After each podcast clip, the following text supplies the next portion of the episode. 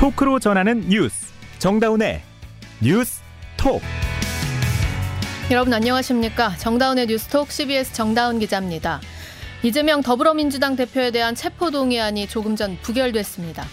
민주당에서 이탈표가 꽤 많이 나와서 오늘 부결 자체보다 향후 민주당 리더십에 더 눈길이 쏠릴 듯합니다. 오늘 국회 현장 취재기자와 함께 이야기 나눠보고요. 경찰 국가수사본부장에 임명됐다 하루 만에 낙마한 정순신 변호사. 그 원인이 된 아들의 학교, 학교 폭력 문제는 윤석열 대통령이 서울중앙지검장이던 시절 불거졌는데요. 대통령실에서 정말 몰랐던 게 맞냐. 심지어 이번 인사검증단에 당시 정 변호사와 함께 근무했던 검사가 있었다는 사실까지 저희 취재 결과 확인이 됐습니다. 이 검사면 다 괜찮다는 건지 인사검증 시스템은 물론이고 검증 의지까지 도마에 오르고 있습니다. 오늘 방송 CBS 레인보우와 유튜브 CBS 뉴스 채널에서 화면으로도 보실 수 있고요. 2월 27일 월요일 정다운의 뉴스톡 시작합니다. 더불어민주당 이재명 대표에 대한 체포동의안이 국회에서 부결됐습니다. 그런데 생각보다 민주당에서 이탈표가 많이 나오면서 이재명 체제 리더십에 비상이 걸렸다 이런 얘기가 나오고 있습니다. 이 민주당 출입하는 정석호 기자 얘기 나눠보겠습니다. 안녕하세요. 안녕하세요. 네, 국회에서 이재명 대표에 대한 체포동의안 부결됐, 부결됐네요. 네, 국회의원 297명이 투표에 참여한 가운데 가결표가 139표, 부결표가 138표 나왔고요. 음. 기권이 9표, 무효표가 11표 나왔습니다. 네. 일단 가결표가 과반을 넘지 못해서 음. 민주당이 이재명 대표를 지키는 데는 성공을 했습니다. 어, 근데 한 표 차이 나요, 이게. 네. 그리고 내용을 보면 이재명 대표를 가결표를 봐야 되거든요. 네네. 이걸 보면 이재명 대표에게 치명적이라는 분석이 좀 나오고 음. 있는데요. 당초 가결표 그러니까 이 대표가 법원에 심사를 받으러 가야 한다고 보는 표가 122표를 살짝 넘을 것으로 예상을 했어요. 그 정도로 예상을 했는데 지금 139표나 나왔어요. 그렇죠. 그래서 이 민주당의 이탈표를 계산을 했을 때 음. 최소한 17표, 아. 기권과 무효까지 잡으면 최대 37표까지 계산이 되고 있습니다. 그렇군요. 예, 이탈표가 이제 예상했던 것보다 높게 나오는 상황인데요. 네. 표결 전에는 민주당 지도부가 이탈표 한 10표 정도 그리고 당 안팎에서는 한 다섯 표 정도 나오지 않겠냐 이런 예상이 나왔었는데 음. 예, 한번 이 예상에 대해서 박주민 의원의 말 들어보시죠. 김건희 그 주가 조작 사건 관련돼서 특검을 관철시키기 위해서 네. 그 농성에 참여하는 사람들 인원만 해도 100명이 넘었습니다. 어. 아, 그렇기 때문에 어, 지금 뭐 특별하게 큰 흔들림 없이 음. 당이 가고 있다 이렇게 보여지고요. 네, 앞서 비명계를 포함해서 민주당 의원들이 의원총회를 열었는데 네. 이때 일단 우리 다 부결표를 던지자 이렇게 음. 의견을 다 정리를 했었습니다. 음. 그 외견상 단일 대우에 서자고 했는데 생각보다 이재명 대표의 사법 리스크에 대한 우려가 커서 결집이 되지, 제대로 되지 않은 것으로 보입니다. 그러면 앞으로 민주당 체제에서 지금 이 대표 체제 이거 흔들릴 수도 있는 건가요? 일단 체포동의안은 부결이 됐기 때문에 네. 이재명 대표는 불구속 상태에서 수사와 재판을 받게 됩니다. 음. 그런데 검찰이 쌍방울 혹은 대북 송금 등 다양한 사안으로 추가 구속영장을 청, 에, 칠 수가 있는데요. 그렇죠. 그러니까 이른바 이 쪼개기 영장 청구에 들어갈 경우 민주당 내에서는 또 이 대표에 대한 방어에 나서야 됩니다. 이 절차를 한 번 더 거쳐야 되는 거군요. 그렇죠. 또 체포동의안 표결을 해야 되기 때문에 음. 다음 단계에서는 부결을 장담할 수 없다는 입장도 나오고 음. 있습니다. 더 큰 문제는 이 대표가 기소했을 이 대표가 기소됐을 때인데요. 네. 이 대표가 재판에 넘어갈 경우 비명계를 중심으로 본격적인 비토 목소리가 나올 수 있다는 관측도 나오고 음. 있습니다. 이 수사 단계에서는 검찰이 야당을 탄압한다는 이 논리가 성립이 됐었는데 네. 재판에 넘어가게 되면 여론이 돌아설 수 있기 때문입니다. 음. 특히 내년 4월 총선이 다가올수록 재판을 받는 이 대표의 모습이 선거에 안 좋은 영향을 미칠 수 있다 이런 우려가 벌써부터 나오는 상황이죠. 자 아까 포결 들어가기 전에 그 한동훈 법무부 장관이랑 이재명 대표가 또 신경전 벌였죠? 네, 체포 동의안 표결 전에 법무부 장관이 본회의장에 와서 이제 체포 동의를 요구합니다. 음. 이 자리에서 한동훈 장관이 이 대표의 구속영장 내용을 조목조목 설명했는데요. 이 제3자 뇌물죄, 배인죄 이런 혐의들을 열거하면서 이 중 단 한 건이라도 구속이 될 만한 중요한 사건이다. 음. 단한 건만으로도 구속영장 청구되면 무조건 구속이다 이렇게 얘기를 했었습니다. 음. 대장동과 위례 개발 특혜 의혹에 대해서는 성남 시민의 자산을 제값에 팔지 않고 김남 김만배 일당에게 고의로 헐값에 팔아넘겼다 이렇게 표현을 했고요. 구체적으로 한동훈 장관의 말 들어보시죠. 영업사원이 100만 원짜리 휴대폰을 주인 몰래 아는 사람에게 미리 짜고 10만 원에 판 겁니다. 여기서 주인은 90만 원의 피해를 본 것이지 10만 원이라도 벌어준 것 아니냐는 변명이 통할 수는 없을 겁니다. 네, 성남 FC 후원금 의혹과 관련해서는 이 대표가 기업으로부터 후불제 뇌물 음. 그리고 할부식 뇌물 방식으로 받았다면서 이렇게 표현을 했고요. 한 장관의 설명이 이어지는 동안 이 대표는 굳은 표정으로 설명을 들었고 네. 중간에 구속 필요성을 강조할 때는 어이가 없다는 듯이 너털웃음을 짓게 어. 됐습니다. 어. 민주당 의원들은 왜 그런 소리를 하냐? 음. 정순신 변호사의 인사검증 실패나 사과하라 이렇게 소리를 질렀습니다. 그러게요. 중간중간 고성이 좀 나오더라고요. 이재명 대표도 맞받아 쳤죠? 네, 이재명 대표도 이어서 신상 발언을 했는데요. 이 대표는 영장 내용이 억지라면서 구체적으로 조목조목 반박했습니다. 음. 대장동 사업의 경우 적극 행정을 통해서 충분히 성남시의 이익을 받았고 성남 FC의 경우에는 구단의 이익을 위한 사업이지 자기 사익을 취한 건 없다. 이렇게 음. 해명을 했습니다. 그러면서 검찰 수사가 야당을 탄압하기 위한 정치 공세라고 강하게 반발했습니다. 이 대표의 말 들어보시죠. 권력자가 국가 위기와 국민 고통을 외면한 채 권력을 사적 이익을 위해 남용하는 것은 주권자에 대한 배반이고 민주공화정에 대한 도전입니다. 어, 어쨌든 이제 표결 이후에 여야 반응 다 어떻게 나타났어요? 예, 방송 직전까지 제가 확인을 했는데요. 네. 민주당은 이제 다소 당황한 것 같습니다. 아직까지 예, 입장이 정리가 되지 않아서 나오지 않았고요. 음. 국민의힘은 상식적인 국민들이 이재명 대표에게 정치적인 사망 선고를 내린 것이나 다름없다. 어, 정치적 이렇게. 사망 선고 내렸다. 네, 그렇게 평가를 했고요. 음. 그러면서 이재명 대표에 대한 민주당의 방탄이 허물어지고 있다고 이렇게 표현했습니다. 음. 검찰은 이 대표의 구속 사안이 충분한데도 체포동의안이 부결돼서 유감이다 이런 입장을 밝혔습니다. 음, 일단 구속영장은 바로 기각된 거죠. 네. 음. 표결 과정도 길었어요. 이게 여야가 계속 신경전을 벌이더라고요. 네, 검표 과정에서도 무효표 판단을 놓고 약 1시간 정도 실랑이가 벌어졌는데요. 네. 딱두 표가 애매하게 표기가 돼서 음. 명확하게 무효표에 해당하는지를 두고 여야가 다투고 서로 고성을 지르게 됐습니다. 음. 결국 문제가 된 두 표를 제외한 채 먼저 개표를 진행했고 추후에 한 표는 무효, 한 표는 부결로 결론을 냈습니다. 그 두 표가 아주 예민한 숫자는 아니었던 거죠? 그렇죠. 사실 음. 무효표 논란이 있던 이 표가 표결 결과에 영향을 줄 만한 수는 아니거든요. 네네. 예, 다만 이타표를 두고 다양한 정치적인 해석이 있을 수 있기 때문에 다들 예민한 게 반영한 게 아닌가 싶고 음. 아까 앵커님 말씀하신 것 중에 구속영장 기각 말씀해 주셨는데 네. 체포동의안이 부결이 된 거고 음. 구속영장의 여부에 대한 평가는 추후에 법원에서 음. 네, 기각 평가를 내리게 됩니다. 네, 여기까지 정석호 기자였습니다. 감사합니다.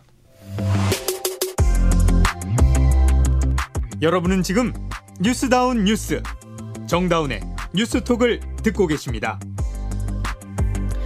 지난주 금요일 경찰 국가수사본부장으로 임명된 정순신 변호사가 하루 만에 사의를 표명해서 주말 내내 시끄러웠죠. 이 아들의 학교 폭력 문제가 언론에 이미 보도도 됐었는데 인사검증에서 왜 걸러지지 못했는지 여전히 논란이 되고 있는데요. 저희 CBS 취재 결과 정순신 변호사의 1차 인사검증을 맡은 법무부 인사정보관리단 소속 검사가 이 5년 전 학폭 보도 당시 정 변호사와 같은 검찰청에 근무한 것으로 확인됐습니다. 김태현 기자가 보도합니다. 경찰 국가수사본부장에 내정된 지 하루 만에 아들의 학폭 논란으로 낙마한 정순신 변호사. 처음 관련 보도가 나온 건 5년 전인 2018년 11월로 정 변호사는 당시 서울중앙지검 인권감독관이었습니다. 그런데 당시 같은 검찰청에서 근무한 평검사 A씨가 현재 법무부 인사정보관리단 소속으로 근무 중인 것으로 CBS 취재 결과 확인됐습니다. 또한 윤석열 대통령은 당시 중앙지검장, 한동훈 법무부 장관은 3차장 검사로 역시 정 변호사와 한 건물에서 근무했습니다. A 검사가 소속된 법무부 인사정보관리단은 윤석열 정부 출범 이후 인사검증 업무를 음지에서 양지로 끌어내겠다며 신설된 조직입니다. 이번에 고위공직자인 국수본부장 후보자의 1차 검증을 담당했는데 바로 그 부서 소속 검사가 정 변호사의 아들 관련 논란이 제기되던 때 같은 검찰청에서 근무한 사실이 드러난 겁니다. 인사검증 과정이 부실했다는 비판에 대해 법무부는 인사검증을 진행했는지 여부 자체도 확인해 줄 수 없다라며 말을 아꼈습니다. CBS 뉴스 김태현입니다. 아들의 학폭 문제가 언론에 보도됐던 2018년 당시 서울중앙지검에서 같이 일했던 검사가 이번 정순신 변호사의 인사검증을 맡았다는 내용 방금 전해드렸는데요. 당시 서울중앙지검장은 윤석열 대통령이었습니다. 인사검증 시스템이 제대로 작동한 게 맞는지 궁금해지는데요. 이 사건 취재한 김구현 기자 스튜디오에 나와 있습니다. 안녕하세요. 네, 안녕하세요. 네, 전국 수사경찰 3만 명 지휘하는 이 최대 수사 조직의 수장이잖아요. 근데 24시간 만에 낙마했거든요. 기존에는 좀 버티나 나가기도 했었는데 근데 윤석열 대통령이 정말 이 정순신 변호사의 자녀 문제를 몰랐나 알고도 밀어붙인 건가 이게 지금 가장 궁금하거든요. 네, 현재까지 공식 답변은 몰랐다 이겁니다. 음. 후보자 검증을 할 때 본인이나 가족 중에 민영사상 행정소송이 있느냐 이런 사전 질문지에 정 변호사가 없다 이렇게 기재를 했다고 해요. 네. 그래서 알 수가 없었다는 것이고 자녀 문제는 개인의 사생활 영역이어서 대통령실이나 뭐 법무부, 경찰청 모두 알 수가 없었다는 게 현재까지의 공식 설명입니다만 음. 음. 네, 쉽게 납득되지 않는 점들이 많습니다. 네. 어, 이른바 이제 정 변호사 아들 학폭 문제 음. 그리고 정 변호사가 학폭으로 징계받은 아들을 비호하기 위해서 벌였던 행정 소송 등은 이미 2018년에 한국 방송 KBS에서 보도가 됐던 사안이에요. 네네. 2018년에는 정 변호사가 서울중앙지검 인권감독관으로 재직하던 시절입니다. 음. 보도 당시 그래서 이제 이 중앙지검 내에서는 알만한 사람들은 다 알았다. 이런 네네. 후문이 많은 게 사실이고요. 음. 그러면 이때 서울중앙지검장이 누구냐? 음. 앵커님께서 언급하셨듯이 바로 윤석열 대통령입니다. 네. 그리고 한동훈 법무부 장관도 당시 중앙지검에서 3차장을 맡고 있을 때였고요. 그랬죠. 음. 심지어 이제 방금 CBS 단독 보도로 들으셔서 아시겠지만 그 당시에 그 중앙지검에서 근무했던 검사 역시 지금 법무부 인사정보관리단에 근무한 것으로 확인이 됐잖아요. 음. 이번 인사검증 시스템 안에서 사실 머리부터 발끝까지 다 알고 있었다. 이렇게 합리적으로 추측할 수 있을 것 그런데 같습니다. 그런데 공식 해명은 지금 어떻죠? 네, 모두 몰랐다. 이렇게 해명하고 있는 거죠. 사전에 인지하지 못했다. 네. 그래도 정 변호사 본인은 알고 있을, 있었을 거잖아요. 그런데도 불구하고 그 없다라고 기재를 하고 민영사상 행정소송 없다라고 기재하고 지원한 이유 뭘까요? 어, 사실 이제 정 변호사가 낙마했을 때 좀 많은 기자들이 놀랐습니다. 네. 저도 이제 어, 학폭 논란이 지난주 금요일에 불거졌고요. 그래서 관련 내용을 취재하고 있었는데 당연히 이 이슈가 좀 오래 갈 줄 알았는데 음. 불과 하루 만에 사의를 표명한 겁니다. 당시 정 변호사는 입장문을 통해서 이런 흠결을 가지고 국수본부장 중책을 수행할 수 없다. 어. 피해자와 피해 가족께 사과한다. 저희 가족 모두 두고두고 반성하면서 살겠다. 이렇게 밝혔습니다. 네. 생각해 보면 지금 학교 폭력에 대한 사회적 감수성이 많이 예민해졌잖아요. 그렇죠. 뭐 음. 최근에 인기를 끌었던 뭐 넷플릭스 드라마 더 글로리도 학교 음. 폭력을 소재로 한 드라마 드라마이기도 하고요. 네네. 그리고 정 변호사 아들의 학폭 내용이 이 판결문을 통해서 알려졌는데 그 내용이 좀 많은 사람들의 공분을 사는 것 같기도 합니다. 음, 직접 보셨죠? 네. 어떤 그렇습니다. 내용들이 있던가요? 음, 한 학생에게 오랜 기간 지속적으로 언어 폭력을 행사 했다 이렇게 음. 보시면 되는데요. 네. 다만 이제 이 어떤 언어 폭력의 수위가 좀 높기 때문에 음. 방송에서 소개해 드리는 거는 조금 네, 한계가 있고요. 뭐 음. 뭐 빨갱이 아니면 뭐 너는 냄새가 난다. 음. 뭐이 정도 네, 소개가 가능할 것 같습니다. 네. 그리고 뭐 동아리 활동에서 배제시키면서 교우 활동에 어떤 영향을 주기도 했고요. 음. 그래서 피해 학생이 극심한 스트레스를 받았다고 해요. 그래서 뭐 손떨림 증상 같은 패닉 증상도 보였고 그리고 결국에는 네, 극단적인 시도도 했었다고 합니다. 음. 그래서 결국 이 학생 학교를 떠났고요. 이 학교 전국 수재들만 모이는 민족사관 고등학교입니다. 자, 그런데 국민의힘 일부에서도 이런 의견이 나왔다가 잠시 철회됐었는데 어떤 내용이냐면 자녀 문제를 아무리 부모라도 마음대로 할 수 없는 거 아니냐. 연좌제는 좀 과하다. 어, 이거에 대해서는 어떻게 보세요? 일단 정 변호사 아들에 대한 증언들을 보면요. 네. 정 변호사 아들이 이제 아버지 자랑을 좀 많이 했나 봐요, 주변에. 음. 그래서 뭐 검사라는 직업은 다 뇌물을 받고 하는 직업이다.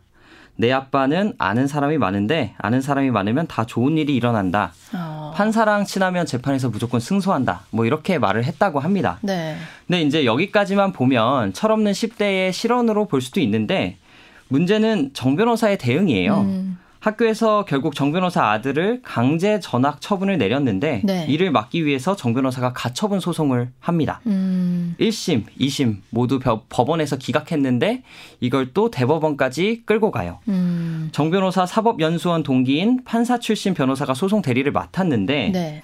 뭐 주장이 이렇습니다. 뭐 친구들 사이에서 부를 수 있는 별명이다. 빨갱이라는 표현 같은 게. 네. 음. 그리고 상황에 따라 학교 폭력이 아닐 수 있다. 음. 심지어 일반적인 학생이면 이런 사달이 있지 않았을 수 있다. 마치 이제 피해 학생의 잘못처럼 어. 들리게 하는 주장이죠. 이런 주장을 했고 그렇지만 대법원에서는 역시 기각해버리고요. 음. 학교의 강제 전학 처분이 정당하다 이렇게 학교 손을 들어줬습니다. 어. 1심 재판부는 가해 학생이 죄책감이나 죄의식을 느끼지 않은 것으로 보인다. 음. 가해 학생과 피해 학생의 분리가 필요해 보인다 이렇게 음. 판시하기도 했습니다. 그럼 아들의 학폭 자체만이 아니라 그 이후에 이제 부모로서 개입한 그 부분이 굉장히 문제가 되는 거군요. 자 어쨌든 이 정부는 정상적으로 대학에 진학을 한 거죠. 네, 그렇습니다. 피해 학생은 제대로 학업에 정진하지 못한 사이에 정구는 서울대학교에 진학을 했습니다. 음. 다만 정시로 응시에 합격했기 때문에 입학에 문제가 없다는 게 정 변호사 정 변호사 측의 설명입니다. 음, 서울대에서 뭐 입학 관련해서 어떤 절차가 진행될 수 있을지는 좀 더 지켜봐야겠네요. 네. 자, 어쨌든 이제 당분간 국가수사 본부장직 여기 공석이 될 것 같은데 향후에 어떻게 좀 다른 사람으로 메워지게 될까요? 음, 일단 정 변호사가 낙마한 지 얼마 되지 않아서 당장 구체적으로 정해진 것은 없습니다. 네. 원래 경찰 경찰청에서 공모를 하고 지원자를 받으면 법무부에서 인사 검증을 하고 그 자료를 토대로 경찰청장이 추천, 행정안전부 장관의 제청, 음. 대통령 임명 순으로 진행이 되는데 정 변호사의 경우에는 이 모집에 지원한 것부터 임명까지 약 50일 정도가 걸렸거든요. 네. 그렇지만 이제 이 국가 수사 본부장직을 오래 비워둘 수가 없기 때문에 음. 이번에는 조금 더 속도를 낸다는 게 정부의 입장입니다. 다시 검사가 올까요? 아, 예측하기 어렵습니다. 왜냐하면 음. 아직까지 그런 내부적인 방침이 정해지지 않았거든요. 음. 다만 사실 의문점은 한동훈 법무부 장관 이하 인사정보관리단에서 이미 이렇게 무능한 검증 실력을 드러낸 음. 것이라고 볼 수 있거든요. 네네. 그런데 이에 대한 문책이나 개선이 없이 음. 인사를 다시 한번 진행하는 것이 괜찮을지는 음. 의문입니다. 거기에 대해 국민들이 신뢰할 수 있을지 네, 네 여기까지 듣죠. 김구현 기자였습니다. 다음 소식입니다. 설악산 오색 케이블카 설치 사업. 이 강원 설악권 주민들에겐 수건 사업이지만 환경 피해가 클 수밖에 없어서 찬반 논란이 약 40년간 지속돼 왔는데요. 오늘 환경부에서 조건부 허가 결론을 내리면서 이르면 내년부터 공사가 시작될 것으로 보입니다. 강원 영동 CBS의 전영래 기자가 보도합니다. 40년 넘게 이어진 설악산 오색 케이블카 찬반 논란이 드디어 마침표를 찍었습니다. 환경부 소속 원주지방환경청은 오늘 조건부 협의, 다시 말해 동의 결정을 내려 양양군에 통보했습니다. 환경청은 양양군이 지난해 제출한 환경영향평가서 제보안서에 환경영향을 줄이기 위한 방안 등이 제시돼 있다며 판단 근거를 설명했습니다. 그동안 환경부의 부동의 결정 등 우여곡절 끝에 최종 관문을 넘어서자 지역사회는 크게 환호하고 있습니다.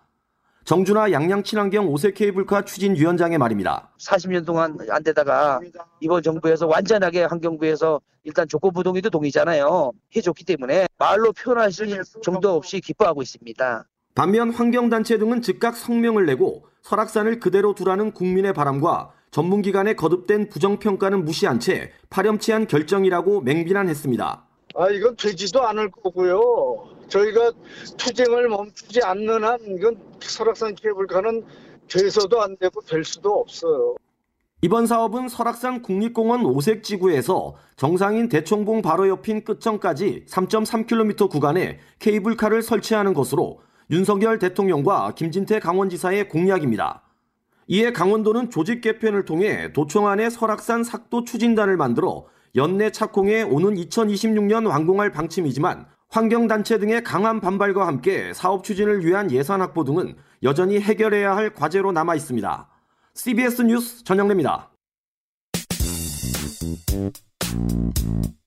이 시각 보도국입니다.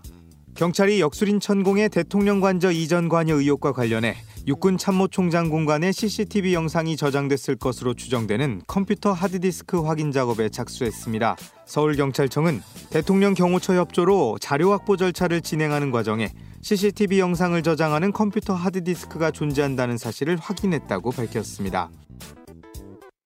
정부가 지난해 잇따른 고속철도 탈선 사고와 오봉역 직원 사망 사고의 책임을 물어 나이승 한국철도공사 코레일 사장의 해임을 의결했습니다. 문재인 정부 말에 임명된 나 사장은 그동안 자진 사퇴 거부 의사를 밝혀왔는데 나 사장의 해임이 확정되면 문 정부에서 임명된 공기업 사장에 대한 첫 해임 사례가 됩니다. 집값 상승과 이른바 비투 영끌 투자 열풍으로 인해 청년 네다섯 명중 한명은 연소득 3배 이상의 빚을 지고 있는 것으로 나타났습니다. 한국보건사회연구원 분석 결과 19세에서 39세 청년 가구의 평균 부채는 8,455만 원으로 소득 대비 부채 비율이 300%가 넘는 경우가 21.75%나 됐습니다. 금리 인상 여파로 지난해 가계 지출 가운데 세금이나 이자 같은 비소비 지출 비중이 27%로 역대 최대를 기록했습니다. 통계청에 따르면 지난해 전국 1인 이상 가구의 월 평균 비소비 지출은 95만 천 원으로 이자 비용이 15.3% 급증하고 경상조세도 10.6% 증가하는 등 부담이 크게 늘었습니다. 이 시각 보도국이었습니다.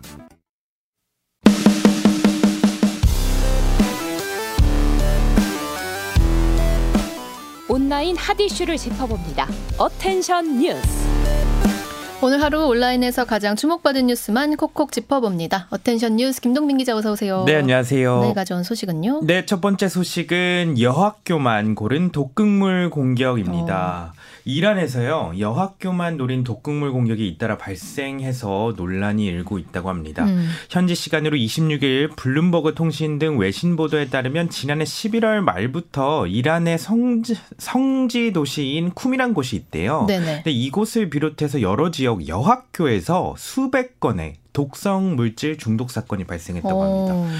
이로 인해서 학생 수십 명이 현재 치료를 받고 있고요. 네. 이 학생들은 특히 호흡기를 통해서 독성 물질을 흡입한 것으로 전해졌습니다. 어머. 이와 관련해 유네스 파나히 이란 보건부 차관은 누군가가 모든 학교, 특히 여학교 폐쇄를 노렸던 것으로 파악됐다 이렇게 오. 밝혔습니다.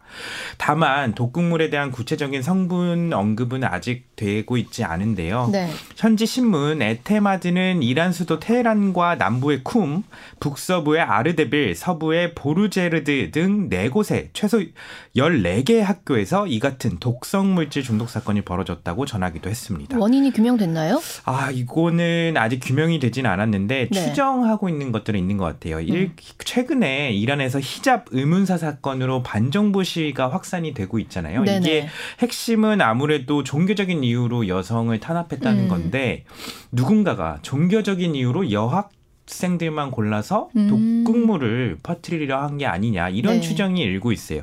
인접 국가인 아프가니스탄에서는 탈레반 집권 후 여성의 교육을 금지하고 있는데 음. 이런 걸 노린 게 아니냐 이런 추정이 나오고 있습니다. 음. 그 여성에 대한 교육 접근권 제한을 노리고 음, 이게 이런 여성들만 노린 테러를 음. 한 것이 아니냐 이런 음. 의심입니다. 네, 다음 소식은요? 네, 다음 소식은 블라디미르 젤렌스키 우크라이나 대통령이 동부 돈바스 지역 사령관의 전에 갑자기 경질했다고 로이터 통신 등이 26일 보도했습니다. 네.